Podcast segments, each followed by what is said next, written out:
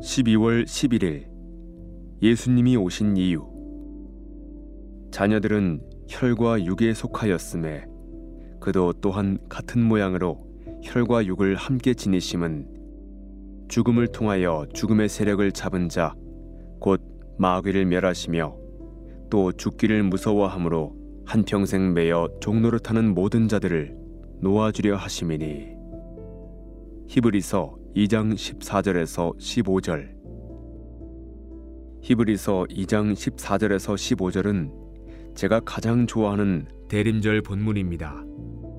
이 말씀은 예수님의 지상 생활의 시작과 끝, 곧 예수님의 성육신과 십자가 죽음 사이의 연관성을 명확히 보여줍니다. 예수님이 죽기 위해 이 땅에 오신 이유를 분명하게 말해줍니다. 이 말씀을 사용해서 믿지 않는 친구나 가족에게 성탄의 의미를 차근차근 소개해 줄 수 있습니다. 한 번에 한 소절씩 설명해 보겠습니다. 자녀들은 혈과 육에 속하였음에 자녀들이라는 용어는 바로 앞 구절인 13절에 나온 용어입니다. 이는 그리스도의 영적 자녀를 가리키며 다른 말로 하나님의 자녀라고 할 수도 있습니다. 하나님은 그리스도를 보내실 때 특별히 자기 자녀들의 구원을 염두에 두셨습니다. 물론 하나님이 세상을 이처럼 사랑하사 예수님을 보내신 것도 맞습니다. 그러나 하나님께는 모으실 흩어진 하나님의 자녀들이 있는 것 또한 사실입니다. 하나님의 계획은 그리스도를 내어주고 자기 자녀들을 구원하시는 것이었습니다. 그리스도를 영접하는 자는 하나님의 자녀로 입양될 수 있습니다.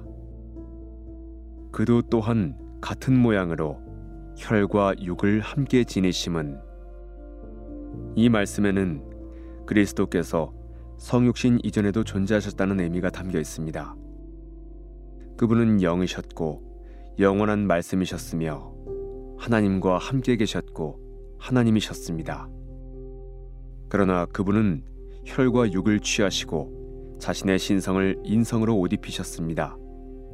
그렇게 완전한 인간이 되셨고 그럼에도 완전한 하나님으로 남으셨습니다. 이것은 여러모로 큰 신비입니다. 그러나 이것은 우리 믿음의 핵심 진리이며 성경이 그렇게 가르칩니다. 죽음을 통하여 예수님이 인간이 되신 것은 죽기 위해서였습니다. 하나님으로서 그분은 우리 죄인들을 위해 죽으실 수 없었습니다. 그러나 인간으로서는 그러실 수 있었습니다. 그분의 목적은 죽는 것이었습니다. 따라서 그분은 인간으로 태어나셔야 했습니다. 그분은 죽기 위해 태어나셨습니다. 성 금요일은 성탄절의 목적입니다. 성탄절의 의미에 대해 오늘날 모든 이가 들어야 하는 진리는 바로 이것입니다.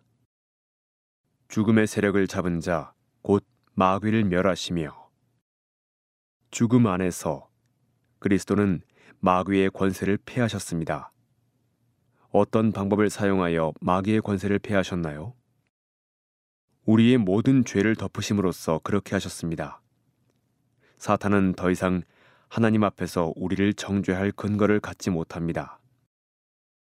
누가 능히 하나님께서 택하신 자들을 고발하리요 의롭다 하신 이는 하나님이시니 로마서 8장 33절 하나님이 우리를 의롭다 하시는 근거는 무엇입니까? 우리의 의로움의 근거는 예수님의 피입니다. 우리를 대적하는 사탄의 궁극적인 무기는 우리의 죄입니다.